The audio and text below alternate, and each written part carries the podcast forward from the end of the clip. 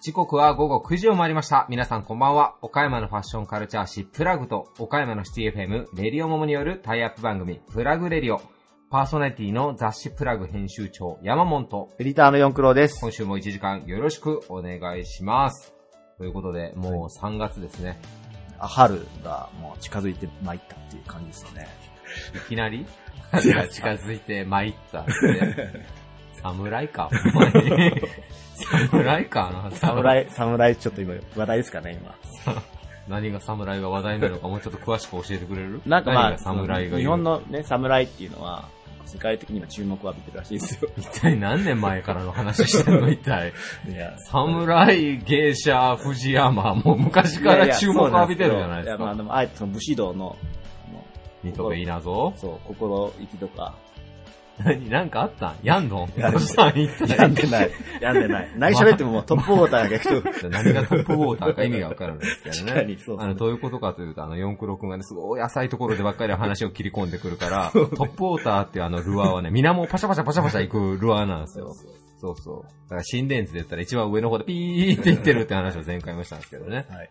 えー今回も変わらずのはいトップウォーターで、はい全速力でリールを巻き上げてるそうです。はい。感じですね。さすがですよ。いやいやいや、全くさすれません。ははいい。。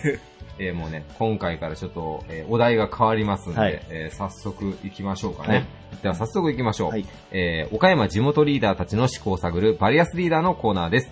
誰もが知る有名企業から岡山の隠れたすごい企業まで約200名のリーダーの皆さんへインタビューをしてきました。毎回の放送ごとに数人ずつインタビューを公開していきます。えーそして今回から、えーテーマが変わりまして、えー岡山の誇るべき人物言葉書、あなたが考える岡山プライドは何ですか？というお題に、えーリーダーたちに答えていただきました。はい。えーリーダーたちのインタビューには、岡山で頑張る皆さんの明日の活力や、えー知らなかった岡山の魅力を再発見する機会になるかもしれません。えー今回のゲストは、株式会社岡山シティ FM 代表取締役社長赤田定治さん。株式会社ストライプインターナショナル代表取締役石川康春さん。両備グループ代表 CEO 小島光信さん。中島ホールディングス株式会社代表取締役社長中島元義さん。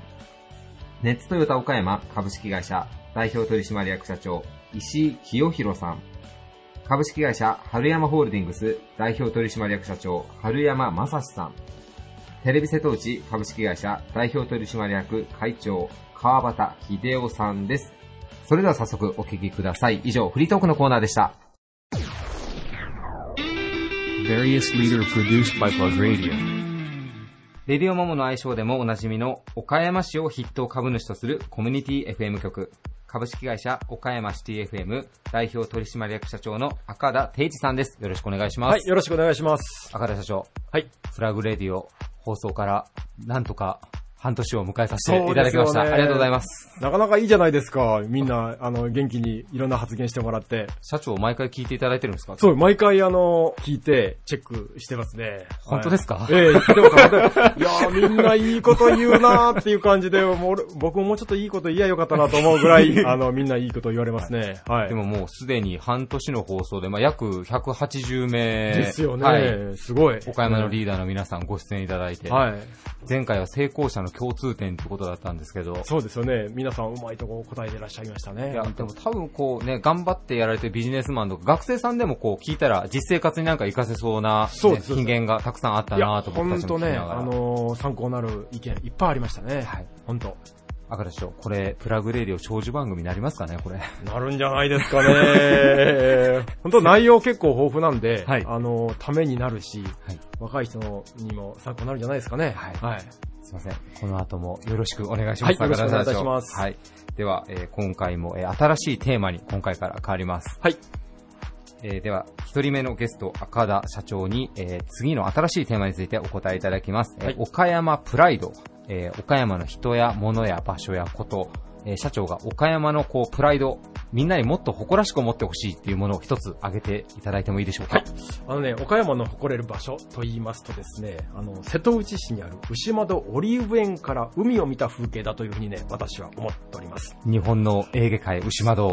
そうですよね、もうここからの眺めがね、本当に好きなんですよね。はい。あの、牛窓っていうのはあの、岡山県の南の端にありまして、こう、瀬戸内海にこう、面していますよね。はい。で、ここの海は、ねさっき言われたように日本のエーゲ海というふうに言われておりまして、うん瀬戸内海の誇る多島美、つまりこう多くの島が点在してあるのが、まあ、瀬戸内海の特徴でして、また美しい海としてこう誇れるところの一つなんですよね。そういった多島美の世界を一望に見渡せる場所が牛窓オリーブ園なんで、これは本当にね、うん世界に誇れる、まあに日本に誇れるところだというふうに私は思っております。なるほど。はい。こう、多頭美を見ながら、まあ、オリーブ園とか牛窓は観光スポットもたくさんありますそもね。うんですよね。はい。あの、僕もこの前、あの、前回のプラグであの、牛窓神社に実は初めて行かせていただいて、牛窓神社。はい。あの、山の上に、あの、牛窓のあの、瀬戸内海が一望できる神社があるんですけど、そこからの景観もすごかったので、あの辺りはもう本当眺望が素晴らしいところですね。下に海水浴場があるところそうですそうですそうですそうですで、そこで、あの、オリーブ園にはですね、そのオリーブが当然ありまして、小高いこう山全体がオリーブあって、はいそこに樹木がね、10ヘクタールにね、2000本ほどあるんですよ。2000本。ええで、毎年作油をしてて、オリーブオイルを作って、まあ、絞っているんですけども、はい。これがね、このオリーブオイルがまた美味しいんですよ。へーで、あのー食パンがありますよね。はいあれトーストにして、オリーブオイルをかけるとですね、はい。本当にね、あの、エクストラバージンオリーブオイルっていうのは美味しいんですよ。え、もう普通に食パンを焼いてオリーブオイルだけで。食べるんですか？僕それはね、人に聞いて、そんなに美味しくないんじゃないかなと思ってたんですよ。はい。ところがね、実際やってみて、はい。まあそれにまあトマトとかをスライスして乗したり、チーズとか乗したりすると、はい。もう抜群に美味しいんですよ。ちょっとピザ感がちょっとあるような感じええで。オリーブオイルって美味しいなと、そういうグルメもあり、はい美しい風景もあり、ということで、オリーブ園から海を見た風景がいいかなというふうに。思っております。はい。でもこう、たくさん素敵な、こう、景観、眺望がある中で、牛窓を選ばれたのは、社長なんか昔、いい女性の方と何かいいことがあったりすいや、それはらないんですけどね。私は、あの、出身が、あの、最大寺で、はいえっとしかも、あの、オリーブ園の近いところの、まあ、南水門町っていうところなんですけど、はいはいオリーブ園まで本当に車で15分ぐらい。ああ、じゃあもう結構地元というか、そうねもう見慣れてる場所だけど、改めてまあいい眺望だなという。そうですね。で、ちっちゃい頃からよく行ってたんですよね。はいで、ちっちゃい頃行ってたら、その画家の人が、そこでえー絵描いてて、はい。で、あの、佐竹徳さんっていう有名な画家の方おられるんですけど、やっぱりそのオリーブをとを手前に置いて、その海を見た風景をずっと描き続けるっていう。そういうとこからもやっぱりあそこの風景はいいのじゃないかなと、今でも思ってますね。なるほど。はい。その一人の画家の方をこう魅了するだけの力を持っているそうですよ。ね。で、生涯をそこで終えたんじゃなかったかな。へーえーそういうぐらい魅力的な風景ですよね。なるほど。で、そのオリーブ園からですね、その,、海を見ると、で、前に、こう、小豆島が見えるんですよ。はいで小豆島が大きく見えて、それから四国が見えるんですけど、その向こうに。で、屋島、あの、うん台形の、はい。あの、島ですね、屋島が見えて、で、晴れた日にはですね、その向こうに四国山脈の辺まで見えるんですよ。だから、手前にこう海があって多頭尾が存在してて、その向こうに四国が見えるっていうかね、はい。そういうその雄大な風景が広がるというところがですね、いいなぁというふうに思いますね。なるほど。はいこう身近だけど改めて、まあ、この景観は岡山の誇りだなって思えるぐらい。本当そう思いますよね。なるほど。それからね、はいあの、海からね、道が現れてくるところがあるんですよ。干潮になったら、前に島が3つあるんですね。はい。黒島、なんとか島、なんとか島ってはい3つあるんですけど、はい。その島と島を結ぶ道がね、干潮になると、ずーっと現れてくるんですよ。はい。で、そこに手前にリマーニっていうホテルが岸辺にあって、はいそこから船で渡れるようになってるんですけど、はい。そこを歩いてみたんですよ。はい。なかなかいいんですよ、やっぱそこも。あれですね、海の中に一筋だけこう道がくぐるとそうそうそうそうこそうう出るやつ、で、今、、黒島ビーナスロードっていうふうに言われてますけども、はい夏とかもうそこを行ったら最高ですね。なるほど。で僕はあのあら道が現れたところをあの歩いたんですけど、い今度はあの例えばあの海の水がその、まだある時ね、はいポチャポチャしてる時、なんか歩いていったら、はい。海の中をずっと歩いてる感じがあるじゃないですか。そんなのがいいかなと思って、それもやってみたいなと思ってるんですけど、なるほど。そういうところがまたいいですね。素敵な景色に美味しい食べ物、ホテルにヴィーナスロード。社長、絶対昔デートです い実や、に。本当ね、デートに、えーいいとこだと思いますよね。はいあれ、クロスマビアスロードとか歩いたりしたら。はいうんなるほど。そうですね。皆さんぜひ身近な岡山の景観もちょっと改めて岡山プライドということで認識していただいて、まあはい赤田社長おすすめスポットですので、ぜひ、まあ、ご家族でもカップルでも、まあぜひ訪れていただけたらなというふうに思います。はい。はい、ぜひぜひ行ってください。はい。ありがとうございました。えーゲストは株式会社岡山シティ FM 代表取締役社長の赤田定治さんでした。ありがとうございました。ありがとうございました。Various leader produced by Plug Radio. 岡山を拠点にグループで国内外に約1400店舗を展開するアパレルメーカー、ストライプマルシェなどの地域活性化イベントも主催。株式会社ストライプインターナショナル代表取締役社長の石川康治さんです。よろしくお願いします。よろしくお願いします。えー石川社長には早速今回のテーマについてお伺いしていきたいと思います。岡山が誇るべき人物こと場所、岡山プライド。石川社長は何を挙げていただけますでしょうか？僕あの大好きな場所があって、あの、犬島というところがすごい好きです。なるほど。あの、犬島製錬所なんかもまあありますけども。そうですねはい。なぜこう犬島を選んでいただいたんでしょうか？なんか僕たちがちっちゃい時は、あの、海水浴とかキャンプをしてた場所なんですけど、ある時からあの、アートの、まあ、特に現代アートのあの、アプローチが増えてきてて、はいなんか自分がその小さい時から大人に向かっていくにあたって、あの、自分と同じように変わっていったっていうところが、すごい面白い島だなと思ってます。なるほど。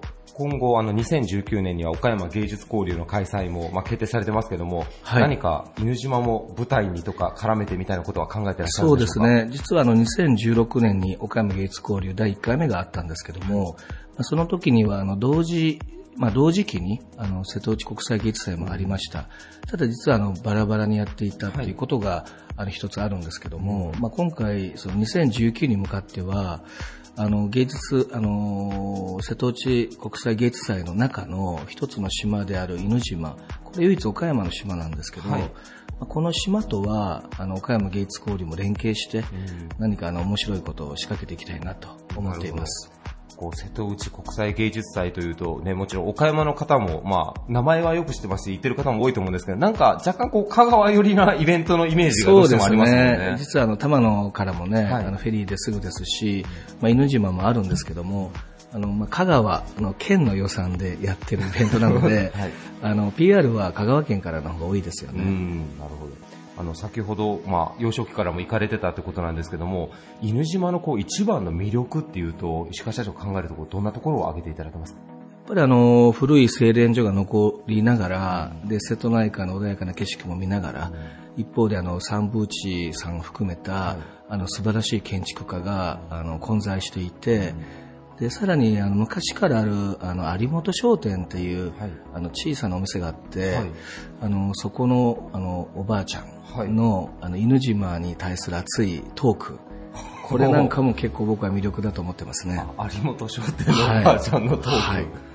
結構石川社長もその有本商店のおばあちゃんとお話しされることもそうですね。あ、の、予約すれば、お庭でランチが食べれるっていう、へー。あの、すごい、あの、変わった、まあ、商店というか、おばあちゃんの庭でなんか食べれるだけみたいな感じなんですけど、はい。あの、こう地域の人と絡むっていうこともすごく魅力じゃないかなと思いますえねっ。と、有本商店はすみません、勉強不足なんですけど、えっと、て定食屋さんというかご飯屋さんなんですか、うん、いや、ちょっともはや何やかわからないんですけど、あの、まあ、ランチは食べれる場所ですなるほど、ランチは食べられると。はい。皆さんちょっとぜひね、ググったら多分出てくるかもしれないですね。そうですね。じゃあ、ええっと、先ほど事前の取材で、あの、犬島製錬所、昔あの、映画のロケ地とかにもなったことがあるっていう。そうなんですよ。あの、僕たちが、あの、まあ、小学校か中学校か忘れましたけども、あの、西部警察西部警察。のロケ地になったこともあって、はいあの、昔はあの、そういうことでね、はい犬島が話題になったんですけども、はい。まあ、最近はあのそれこそあのプリッツカー賞を取られたサナーさんの、うんまあ、建物が見れたり、はい。あの直島にもありますけどもサンブイチさんの建築が見えたりっていうところが、あの面白いところだと思います。なるほど。ちょっと僕らの20代、30代、西部建設、ちょっとあまりピンとこない人が多いかもしれない。いや、もうほとんどの方わからないんじゃないですかね。40代、50代の方には結構圧倒的な。まあそうでしょうね。そそうでしょうね。はい、すええみません。ちょっとそれをしっかり勉強してまたチェックしてみたいと思います。ありがとうございます。えーでも本当に2019年岡山芸術交流、まあ、決まりましたけども、えー石川社長、改めてちょっとこう意気込みというか、目標なんかもお聞かせいただいてもいいでしょうか？そうですね。あの、今回、フランスのピエール・ユイグっていうアーティスティックディレクターに選ばれたんですけども、まあ、彼はあの、今世界であの影響力を与えるアーティスト第2位に選ばれた人です。はい。でそういう人が岡山に来て、はいあの、アーティストの監修をしていくということで、あの、岡山が一気に国際都市になっていくと思っているので、はいまあ、ぜひ、あの、海外、県外の人もたくさん来る、この岡山芸術交流2019に、はいあの、地域の人もたくさん参加してもらいたいなと思います。はい、ありがとうございます。えーゲストは株式会社ストライプインターナショナル代表取締役社長の石川康治さんでした。ありがとうございました。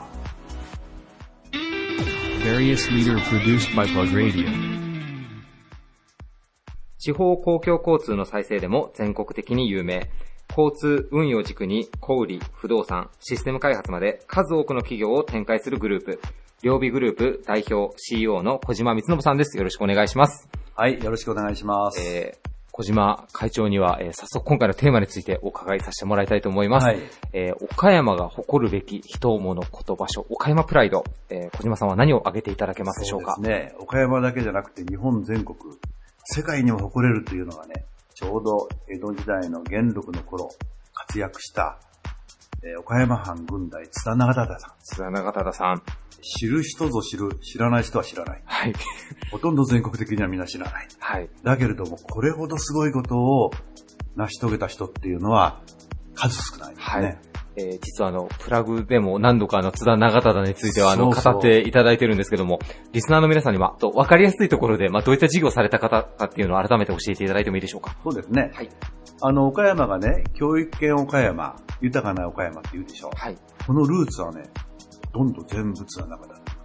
おーで教育圏岡山と言われたのは、はい国宝の静谷学校。はい。実はですね、世界で初めて庶民に開かれた学校ができて、はい。現存しているのは、岡山にある静谷学校。はい。で、このね、建物の凄さっていうのはね、うん。えー300年持たそうというね、はい。やっぱり意気込みで作られたもので、あ、もう300年持たそうと思って作られたものもともと300年。要するに、為政者がどんどん変わっていくと、はい。教育に対する熱意って変わるでしょ。はい。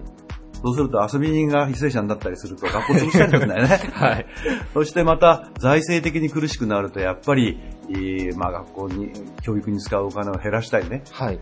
なんかするということで、はい実は建物を300年持たしてメンテナンスがかからないようにしよう。はい。お金がかからない。はい。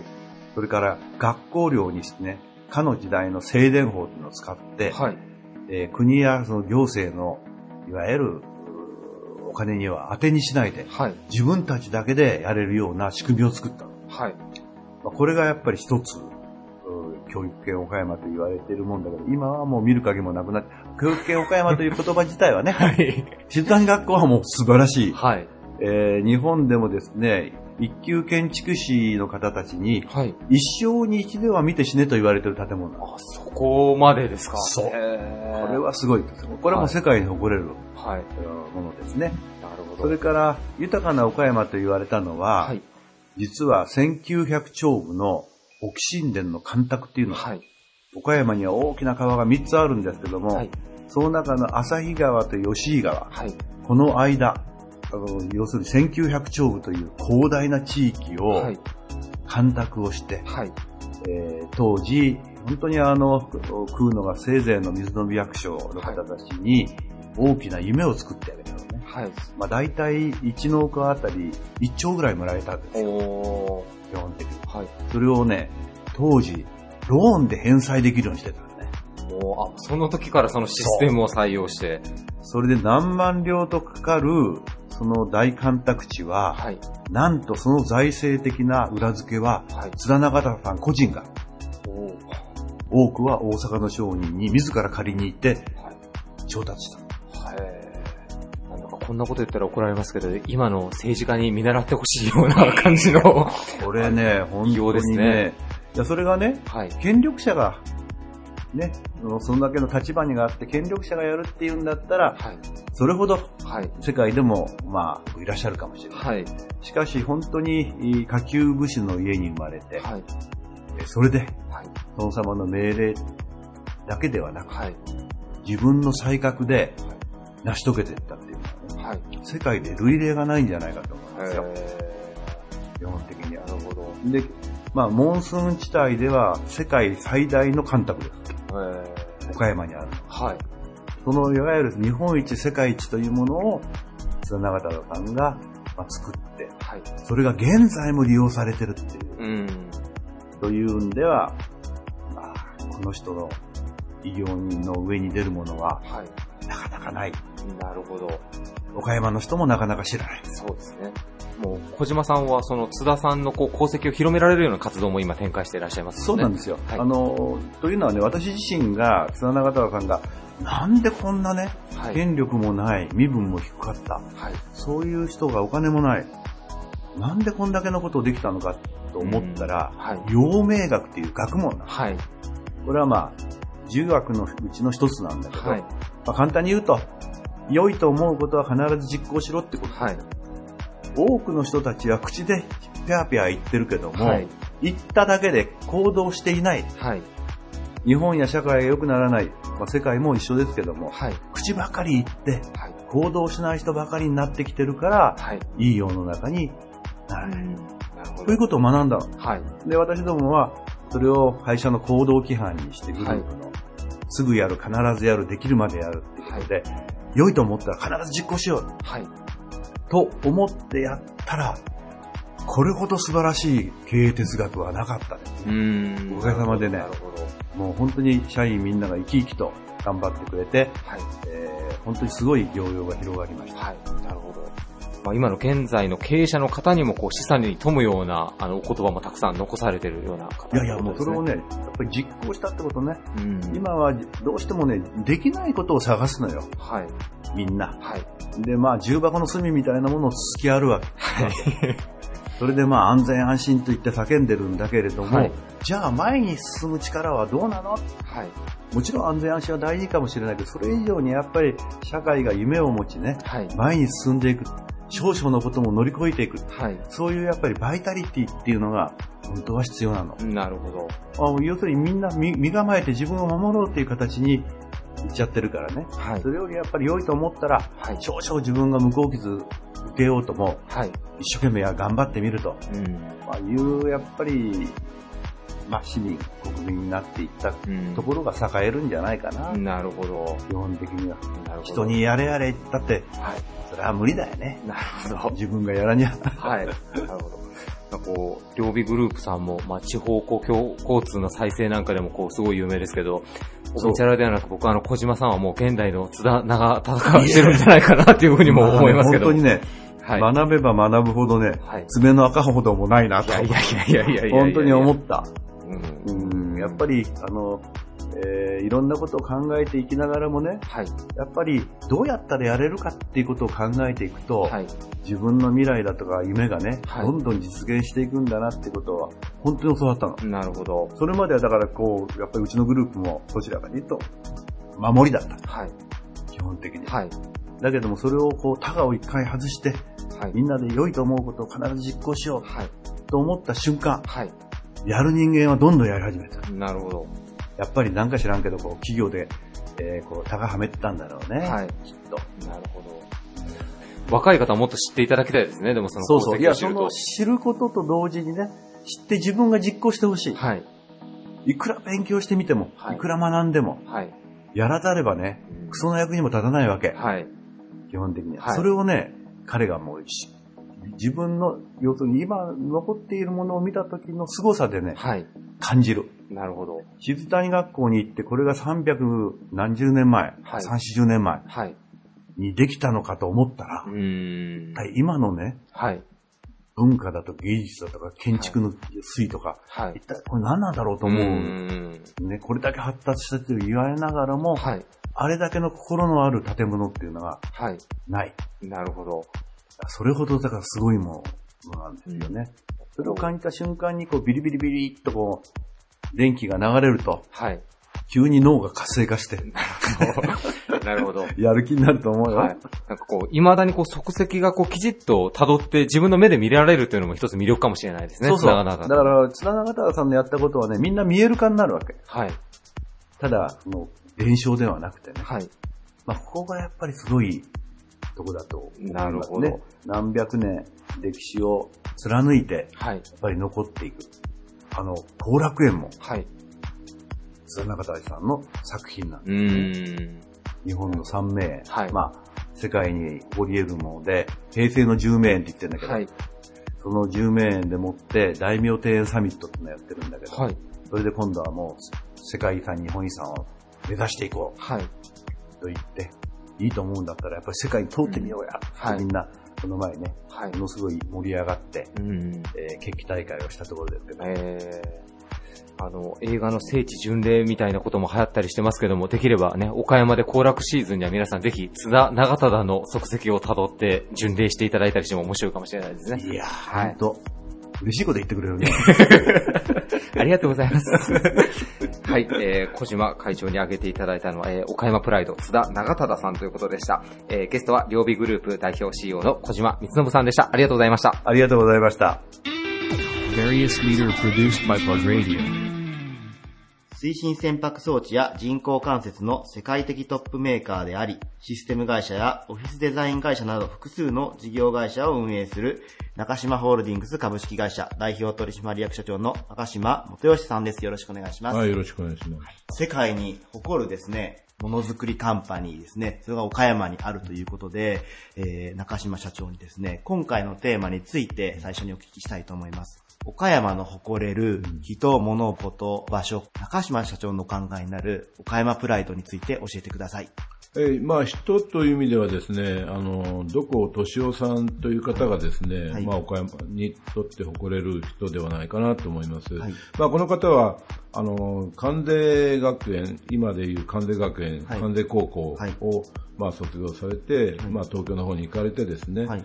あの、東芝とか IHI の社長をなされて、はい。それで経団連の会長もやられた方で、あの、財界でも有名な方です。まあ、企業経営者としてもですね、まあ、あの、まあ、あの、東芝とか IHI を立て直して、まあ、今の立派な会社にですね、大企業に、まあ、された会社の、まあ、社長さんということで、まあ、非常にそういう意味では、ものづくりの、まあ、会社を運営されたということで、まあ、非常に我々としてはつながりがあることで、まあ、しかも、あの、私の父が非常に、あの、土工さんを尊敬してまして、あの、まあ、プロペラを、まあ、大型化で、まあ、受注活動、営業活動をしていくときに、あの、その時ちょうど IHI の社長を、まあ、土工さんがやられたんで、はい。まあ、まあ、岡山出身ということで、お願いに行って、あの、プロペラを発注してもらったと。まあ、そういう経緯があったもんですから、はい。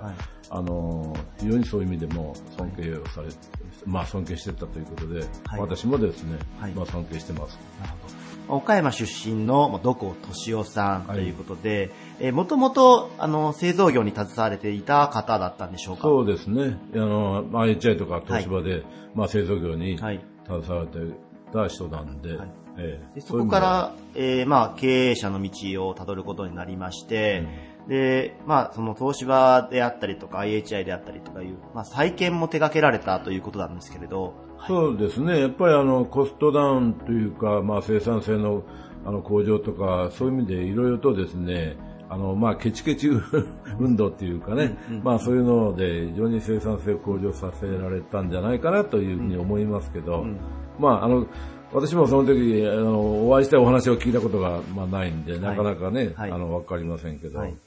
まあもう亡くなられている、ええまあもう岡山の偉人という感じですよね。ええそうですね。はい。で、まあ経営を立て直す中で、先ほどまあケチケチという表現もあったんですけれど、やっぱり生活自体もそういったあのマインドが落とし込まれてたということで、そうですね。なんか、まあ、有名な話では、自宅では目目出しを食べてたとか、というようなことで、まあ、非常にあの、まあ、質素なね、はい。あの、生活をされてたということで、まあ、質実合憲というかね、まあ、そういうことをや実践されたと。まあ、家もですね、そんなに大きな家じゃなくて、まあ、小さな家に住まれてたというふうに聞いてますけど、なるほど。やはりまあその質素で謙虚な姿というのがですね、またあの経営者の道であったりとか、まあ経団連の会長にまで上り詰めるといったところにつながったのかもしれないですね。そうですよね。ええはい。で、まあ、そのものづくりというところで言えばですね、中島プロペラさんをはじめとする、えーグループ企業である中島ホールディングスさんもですね、えー世界に誇れるようなものづくりカンパニーだと思うんですけれど、えーまず船舶推進装置ということで、大変大きなプロペラから手掛けられているということで、世界と言いますと、まあ、一体どのようなところで使われるんでしょうか？あのーまあ、大型のプロペラっていうのはですね、まあ今、造船所っていうか造船業で盛んなのは中国、韓国、日本ですね。はい。この3カ国で世界の90%のシェアを、まあ、取ってるわけで、まあそういったところに、あの、採用していただいてると。で、もちろん船は、あの、世界動いてますから、世界中の海海でですね、活躍してるということで、それから、まあ小型のプロペラといいますと、はい。まあプレジャーボートとか、はい。それから漁船とかですね、はい。そういったあのものに使われてる、はい。まあ、まあ、船にこうプロペラがついてると、はい。まあいうことで、まあ私どもの会社はそういった小さなプロペラから、おまあ大きなプロペラまで全て一貫して作っていると。いう会社はですね、まあ世界でも珍しいと、まあ我我が社だけだというふうに思ってます。オンリーワン企業が岡山にあるんだぞということですよね。はい。長い渡航に、まあ、耐えうるような製品を作っていくには、やっぱりその、まあ、緻密な計算であったりとか、こだわりっていうのがあると思うんですけど、どういったことが挙げられるでしょうか？ものづくりという面と、それから設計、デザインという面と両方ありまして、あのーまあ、製品がいいのはですね、そのそのものづくりのところのハードな面と、それからデザイン、設計のやっぱりソフトで非常に効率のいいプロペラが提案できるというところでのソフトの面と両方相まったところが一番いい、まあ、商品になってくるわけなんで、まあ、その、だから、あの、一面では言えない。はい。だから両方合わせたものがいい商品になるということだと思いますよね。ハード面、ソフト面、両方に緻密なあのこだわりっていうのが、はいえー落とし込まれているっていうことですね。はい、ありがとうございます。えーぜひお聞きの皆さんですね、国内で90%以上、はいで世界でもまあまあ30% 30%以上のシェアを誇るということで、あの大変もうあの素晴らしい企業が岡山にあるということを皆さんも知っていただけたらなと思います。はい。ゲストは、中島ホールディングス株式会社代表取締役社長の中島元義さんでした。ありがとうございました。ありがとうございます。Various leader produced by Plug Radio. プリウスやビッツなどを取り扱うトヨタ系新車ディーラー。顧客満足度調査にて、オールトヨタで3年連続ナンバーワンに輝く、ネットトヨタ岡山株式会社代表取締役社長の石井清弘さんです。よろしくお願いします。はい。えー、では、石井社長に早速今回のテーマについてお伺いしたいと思います。はいえー岡山が誇るべき人物、こと、場所、岡山プライド、えー社長は何を挙げていただけますでしょうか？はい。私は、えー、岡山は桃太郎と。桃太郎でえー、桃太郎を発信したいと思います。なるほど。はい。えー、石社長、あの、もう長年、岡山商工会議所でもあの、文化や観光の面でもずっとご尽力されていらっしゃって、今、あの、副会長の方も務めていらっしゃいますけども、えーなぜ桃太郎をこう、選んでいただいたのか、もう少し詳しく教えていただいてもいいでしょうか？はい。桃太郎はやっぱり全国的に知られておりまして、はいテレビなんかでも、あの、かなりいろんな宣伝とか、はいえーあの出てましてね、はいえー岡山ではやっぱりあの、桃太郎が鬼退治に行ったというね、えーそういう、うんことが、もう皆さんご存知ですけれども、はいえーよりこうはっきり認識していただきたいなと。そして、桃太郎をお思って、えーそして全国から来ていただきたいなと、お客様に。はい。いうことで、えー、桃太郎を取り上げました。なるほど。はい。なんかこう、もう、インバウンドが、まあ今後消費として大事だっていうのはもう何年も前から言われてることですけども、結構あの、僕たち岡山で桃太郎っていうともう当たり前のように思ってるんですけど、実はこう、アジア圏で、まあ特に台湾とか中国でも桃太郎っていう昔話はまあ有名で、向こうの方に桃太郎発祥の地だよっていうと結構皆さん驚かれるっていうお話も聞いたりするんですが、やっぱりその、今後海外の観光客に向けても桃太郎っていうのが一つキーになるっていう感じですかね。はい、その通りです。はい。まあ、桃太郎は、あの、うん、我々も岡山では先ほどおっしゃってられた通り、あの、当たり前なんですけれども、はい。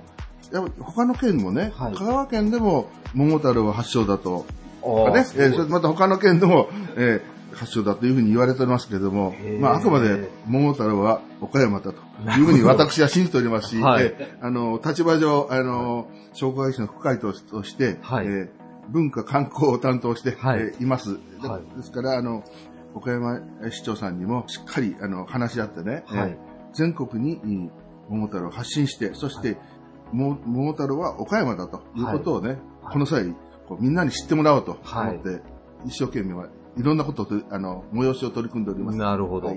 はいあの、俳優の前野さんであったりとか、まあ、岡山が生んだ、まあ、美少女の奇跡、桜井日奈子さんなんかも最近桃太郎の、まあ、はいコスプレで、まあ、あの、観光 PR されてますけども、はい。やっぱりこう、イベントとかそういった新しい切り口の発信っていうのがより重要になってくるかもしれませんね。おっしゃる通りです。はい。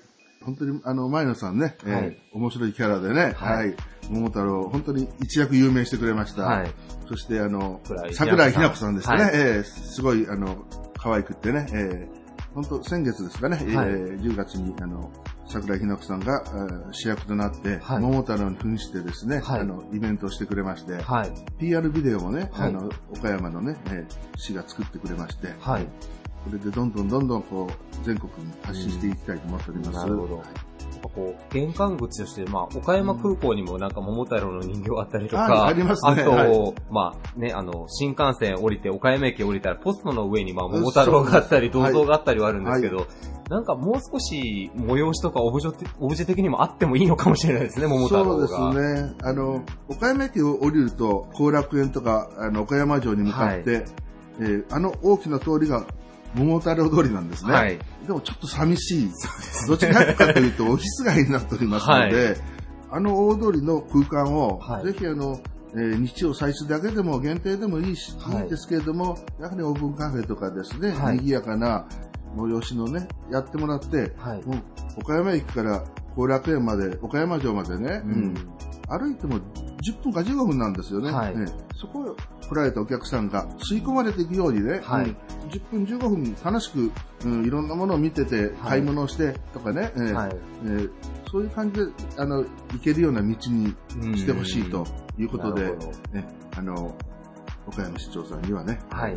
て提言しておりますけれども、はい。はい。えおもりしょ、よろしくお願いーします。森市長はすごくあの、はい。前向きで、活動的でね、はいえーまあ、もういいろいろ考えてくれてるんで、きっとはいあの、実現すると思います。は期待しております。はい。はい確かにおっしゃる通りも、桃太郎踊りってせっかく名前がついてるのになんかこう、ただ閑静なオフィス街みたいな感じになっちゃってるのはもったいない感じがしますね、確かに。物の物販も少ないしね、はいあの特にお昼のね、あのうレストランも少ないんですよね。はいはい。なんか都会で言うと東京の銀座でさえなんか歩行者天国にしてね、なんかこうカフェみたいにしてる時もあるので、なんか放桃射線部やったらどうって言ってるんですけどね、はい。ちょっとあそこは難しいみたいですね。やっぱ交通のあれでね。なんかあの最近あのインスタ映えっていう言葉もよく聞いたりもするんですけど、はい。僕この前ちょっと発見した方で、ええ。マンホールの蓋ばっかりこう取ってインスタに上げてる人がいるんですけど、はい。岡山マンホールの蓋に結構桃太郎がなんか、はい、あったりもするの。で、はい。桃太郎はい。あの、ありますよ。すごい素敵な、はい。はい。なんかそういう隠れ日記的なものもあれば、なんかこうはい。メインとなるイベントとか、なんかはい。通りのオブジェとかっていうのも今後、まああればより岡山が発展する起爆剤になるかもしれないですね。そうですね。はい。マンホールのあの、デザインもい本当に全国いる、可愛い綺麗なね、いあれが、山陽新聞さんでもね、取り上げられて出てましたね、はい最近ですけども、はい。まあ、いろんな角度で、あの、社長がおっしゃっていただいた桃太郎をはい私たち、まあ、県民市民もちょっともうちょっと意識して発信していけたらいいなというふうに思います。えーゲストは、ネットトヨタ岡山株式会社代表取締役社長の石井清弘さんでした。ありがとうございました。はい、ありがとうございました。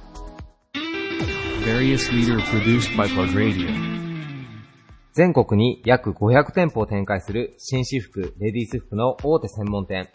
新素材開発などによって革新的なスーツを多数発表する株式会社春山ホールディングス代表取締役社長の春山正史さんです。よろしくお願いします。よろしくお願いします。えー、春山社長には早速テーマについてお伺いしたいと思います。はい。岡山が誇るべき人物言葉書、岡山プライド、えー社長は何を挙げていただけますでしょうか？そうですね。えー私にとっての岡山プライドは、日本一の田舎っていうことなんですね。日本一の日本一田舎の、日本一の田舎、桃太郎も含めて日本一の田舎という。桃太郎も含めて、桃太郎も含めて。えっと、田舎がこう、プライドになり得るというあたりのこう、お答えをもう少しお聞きしてもいいでしょうか？そうですね。やっぱりあの、田舎もんっていうのは、どちらかというとネガティブワードで、はいまあ、ちょっとマイナスイメージがあるんですが、僕はね、今の時代は、やはり今、心のね、豊かさっていう、お金じゃなくて、心の豊かさがね、一番人々に求められてるんじゃないかなと思ってます。はい。まあ、うちなんかでもまあ健康系ということで、そういうことで、心の、心とね、体の健康のをどんどんやってるんですけど、はい。その中でね、やはり都会の方々よりも、やっぱ岡山に住んでる方々、ここのね、健康度合いとかね、あるいは田舎特有のね、はい。すごいなんかこう、豊かさっていうのをね、はい。ひしひしと感じますね。なるほど。あの、春山さんといえば、少し前にあの、ストレス対策スーツというのをありがとうございます開発されて宣伝で あのね、大ヒットしたわけなんですけど、はいやっぱこう、ストレスというものに向き合った時にも、こう、田舎に住まれてる方の方がやはり少ないストレスで生活されてるっていうことも分かってきたそれはそうですね。例えば子供を遊ばす遊ばすにしても、はいやっぱり山あり川ありね、けどいろんな広いところで、はいえーどんどん遊ばせれますし。あるいは住居一つとってもね、まあ、あの、ちょっと、まあ、都会の方々よりもちょっとだけ大きな家に、はいえー住めたりはい。してですね。はい。で、ちょっと行くと、なんか、どうですかね、もう果物があったりですね、魚とか、うんいろんなもの、食べ物自体も美味しかったり。はい。なんかあの、普通に我々が、もちろん空気なんかもそうかもしれないですけど、はい。普通に我々がね、あの、住んで当たり前のように感じていることが、はい。やっぱ都会に行くとね、うんやっぱり通勤一つとか、もういろんな部分がね、はい。やっぱりあの、大変になってくる。うん。そういったね、に田舎の強みというか、は素晴らしい田舎がまだ残ってる岡山。い。なるほど。これが僕は本当大好きですね。特にこう若いうちなんかどうしてもこうね、田舎に住んでると都会に憧れあったりしますけど、まあ結局ないものねだりというか隣の芝が多く見えてるっていうところもあるのかもしれないですね、そう考えそうです。ね。いや、僕なんかもそうだよ。僕なんかも、まあ、大学の時、まあ、東京で憧れてですね、非常にまあ、東京、まあ、東京の大学行って、はい。やっぱ東京いいなっていう形だったんですけど、まあ、あの、これ別に年を取ったいうわけじゃないんですけど、はい。刺激は刺激であって楽しいし、一方で、先ほど言った心のまあ、豊かさというか、はゆとりとかね、そういう部分の良さっていうのが、若い時はなんかイケイケどんどんでね、すべてが刺激的がすごい自分にとって良かったのが、ちょっと本当年を取ったりすると、そういった何もないとか、あるいは余裕という部分がね、非常に価値あるなっていうのがね、あなんか分かってきたような気がしますね。地方創生というのが歌われて久しいですけど、この田舎っていうのが逆に今後の時代もアドバンテージになっていくかもしれないということかもしれないそうそう。ですから、俺田舎もんやーって言ったら、いや、羨ましいなっていう時代が、はい。もうちょいしたら来ると思いますね。なるほど。で、東京の人にね、聞いてもやっぱりね、あの、ふるさとがない方いるんですよ。東京で生まれ育って、ふるさとどこやったら新宿で、おいそう、ふるさとかい、まあ、ふるさとなんだけど、はい。田舎、田舎にふるさとがあっていいなっていう人もね、東京は非常に聞いて、うん。そういった意味でもね、やっぱ僕は、あの、田舎力、田舎もん、田舎もんの強さっていうのが。あると今田舎もんでいいけど、ちなみにあの、春山さんといっても岡山代表するもう企業の医者であるわけなんですけども、春山社長、もともとこう、お生まれと育ちは岡山のどのあたりでいらっしゃったんですか？玉野市ってですね、はい。岡山の中でも、えー県南ですね、はい。えー四国の玄関口と言われたはい。玉野で生まれ育ちました。多分、えー、僕も先ほどその玉野っていうのをお聞きして、意外だと思ってる人、多分なんか街中でずっとこうスーツの仕立てとかをされててこう大きくなられたのかなと思ってる方が多いと思うんですけど、結構離れたところで。そうそう。いや、その時ね、だからさっきも言ったように、我々の都会はどこかって言ったら岡山市だったんですよ。なるほど。この頃の都会って岡山市です。はいそれぐらいの田舎に生まれ育って。うんでもそれがね、今僕を、なんかさ支えてくれてるとかしけど、僕をまあ、形作ってくれてる DNA の一つかなと思いますね。なるほど。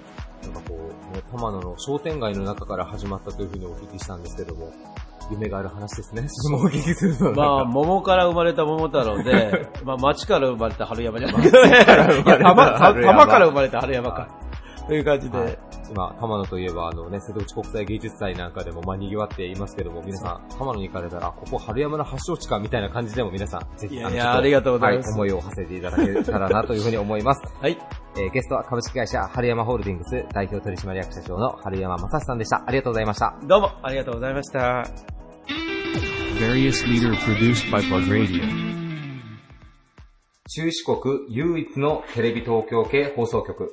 キャッチコピーは、なんか好きじゃは TSC。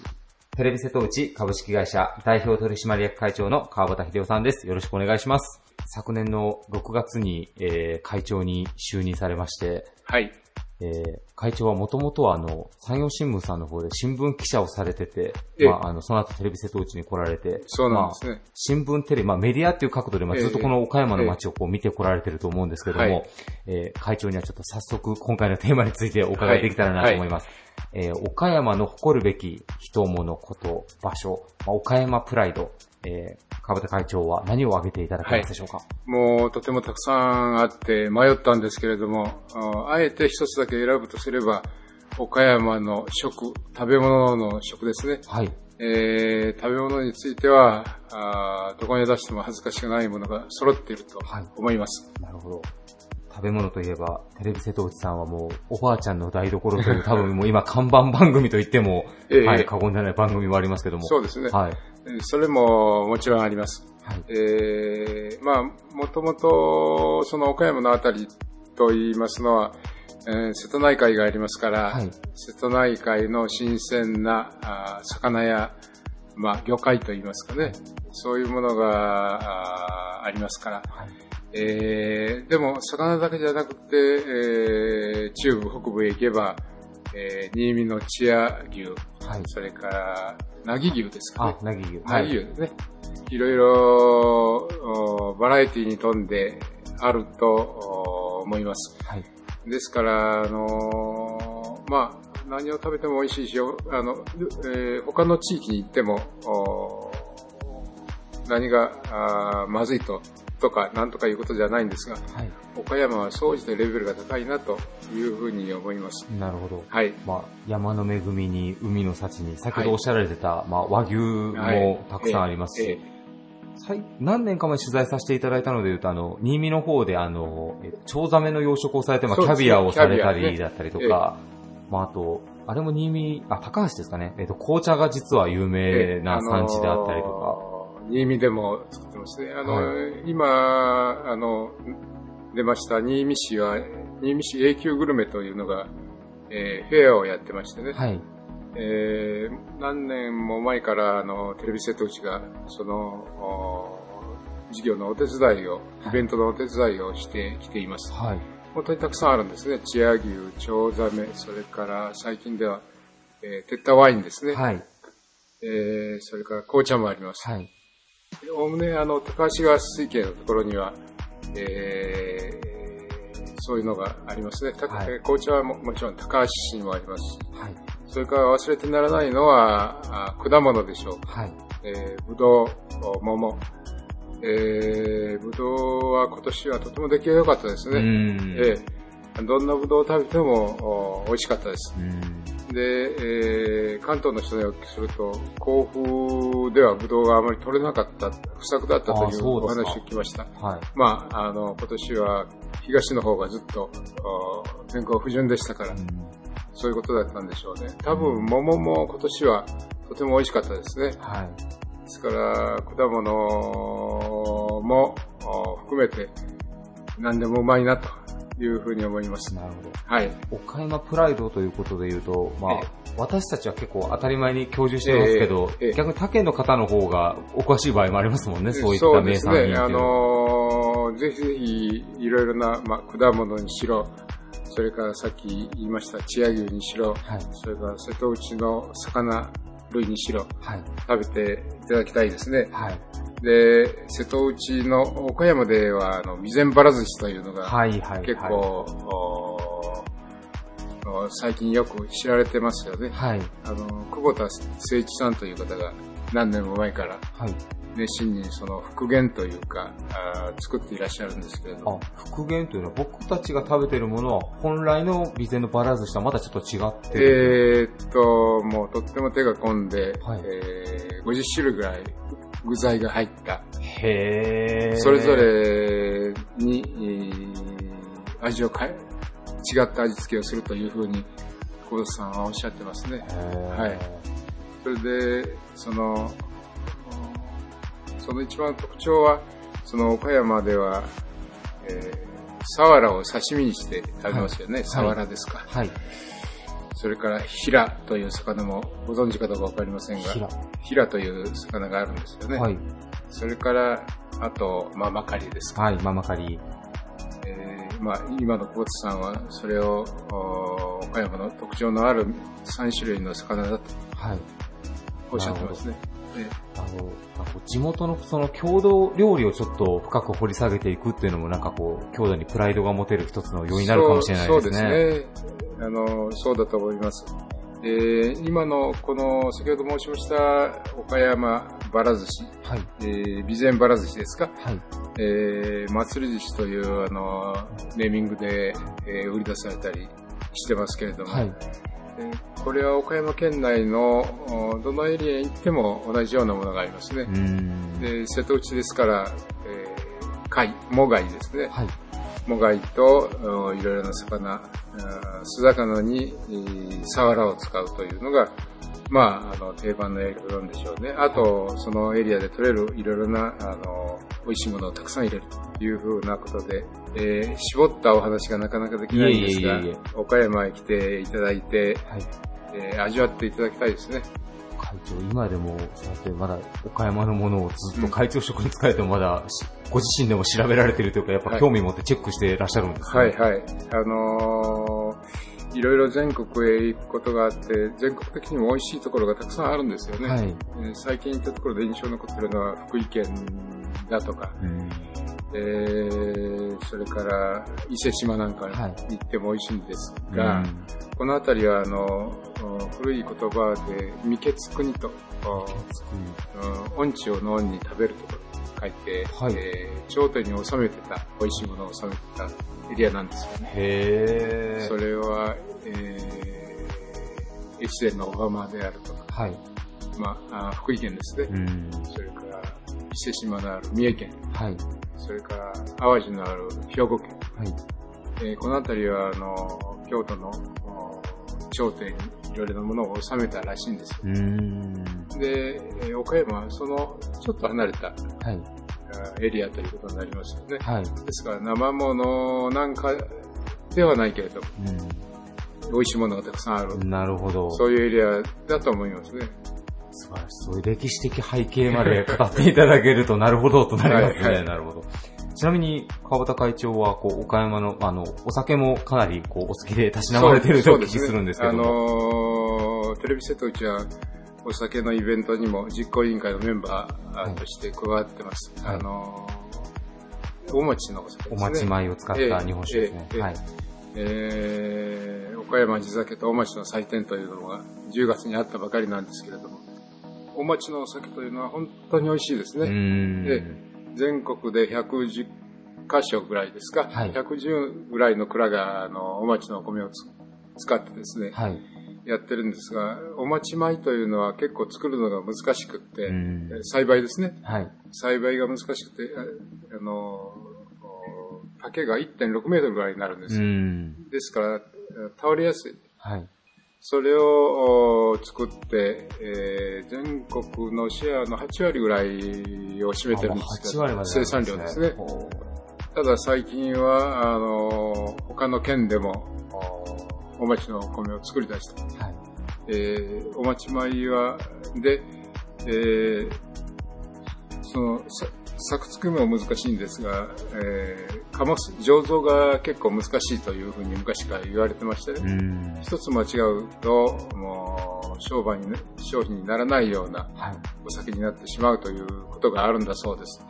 で、だんだんだんだんまあ、あーお町を使ったお酒作りというのは、あーこう、停滞してきて、生産農家も少なくなっていたんですが、それをもう何年になりますかね、えー、岡山にお待ちありということで、えー、熱心に取り組まれたわけなんですね。はい、えー、酒造組合が取り組まれまして。で、今は、あお餅の酒を飲む、お餅ストというような言葉お餅スト。お餅 の酒が好きだというんですね。はい。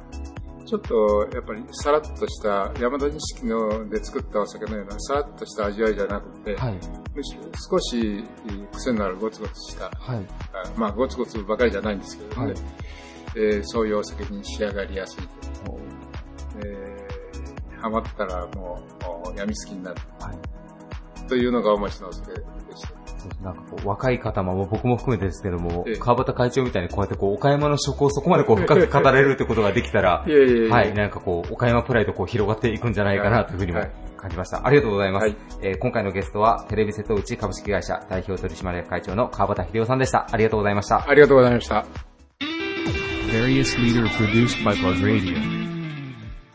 以上、バリアスリーダーのコーナーでした。えー、ね、岡山プライド。うん、えー、ね、いきなり振られたら結構、何を言えばいいかなって困るような質問なんですけども、さすがね、岡山のリーディングカンパニー、えー、代表する団体の代表の皆さん、えー、いろんな角度からね、えー、いろんな岡山プライドをこうご紹介いただいたんですけども、はい、えー、トップウォーター4クローに、そっくりそのまま同じ質問をぶつけましょう。おえー、岡山が誇るべき人物言葉書、岡山プライド。えー、4クロの考える岡山プライドは何でしょうか？難しいよ、これ、やっぱり。難しいよね。いや、でも、うん、もちろんいいんですけど、ね、あ、まあ、果物王国っていうのもありますから、そういうのもありますし、うん、まあ、晴れが多いってね、言いますよね、岡山は。まあ、そういうのをね、挙げていただいているリーダーの皆さんもいらっしゃいますけど、それぞれま角度が違うっていうので、それはそれでもちろん OK でありがたいんですけど、なんかできればこんなのもあるかとかっていうなんかね、発見があるといいなっていう、うん、えー、ね、僕の希望を込めて、四九六 答えようか。まああの、まあもちろん県外の人にもね、聞いていただきたいなとも思いますし。えー、プラグがね、プラグの本が次の春号から、うん、岡山以外の地域にも飛び立っていくんです。うん、書店さんにね。はい。はい、で、まあ、あとは、県内の方々も、まあ、もちろんこれからね、継続的に聞いていただきたいと思ってるので、まあ、その、先ほど言ったんですけれど、やっぱりこう、メジャーなスポットだけじゃなくて、ちょっと突っ込んだね、内容とかがいいかなと思うんですけど、まあ、僕が挙げるとするならば、岡山の、あの、誇れる場所として、内三毛のエリアっていうのを挙げたいですね。で内三毛のエリアって、まあ、結構、まあ、住宅街としても、まあ人気もあるんですけれど、まあビジネス街でもあって、まあ県庁があったりとか、まああとまあ、あの、中国電力の会社さんがあったりとか、でまあ飲食店もかなりね、あの、リーズナブルで、ボリューミーな定食屋さんがあったりとか、えー、まあ結構リッチな感じの雰囲気のお店があったりとか、本当にね、いろんな要素が詰まってるんですけれど、でもそこで、なんかこう街並みで歩いていると、すごく穏やかというか、落ち着いていて、もうな、本当に岡山の中で一番ね、あの、愛するべき地域じゃないのかなと。あのあたりはね、もう大好きなんですよね。誰が大好きな場所をあげ、言うたんや、ね。なので、いや、個人的に大好きなんですけど。エモーショナルな話ばして、本当に。いやいやいやいや、大好きで、でもぜひね、皆さんね、一度ね、このエリアっていうのはね、なんかこう、まあ、観光スポットとしても大丈夫、いいと思いますし、まあ、県内の方がね、まあ、一回住んでみるっていうのもすごく、あの、お勧めできるエリアかなと思うので、トップウォーターの僕では表せない雰囲気を味わってほしいなと思いますね。薄い、薄いよ、薄味だよ、四九六。味が薄い。いますか？じゃあ逆になんかありますか？山本編集長は。いくらでもありますよ。いくらでもありますけど、うん、そうですね。一個じゃああげるとすれば、はい、もっとしてほしいのは、まあでも時間ないですよ、これも。まあ確かに。まあ、そこは大丈夫ですよ。何が大丈夫なの？僕が編集するんで。卑怯だね、本当に。そう、編集してるの君だもんね。言わないよ、僕の考える岡山プライドは。ずるい。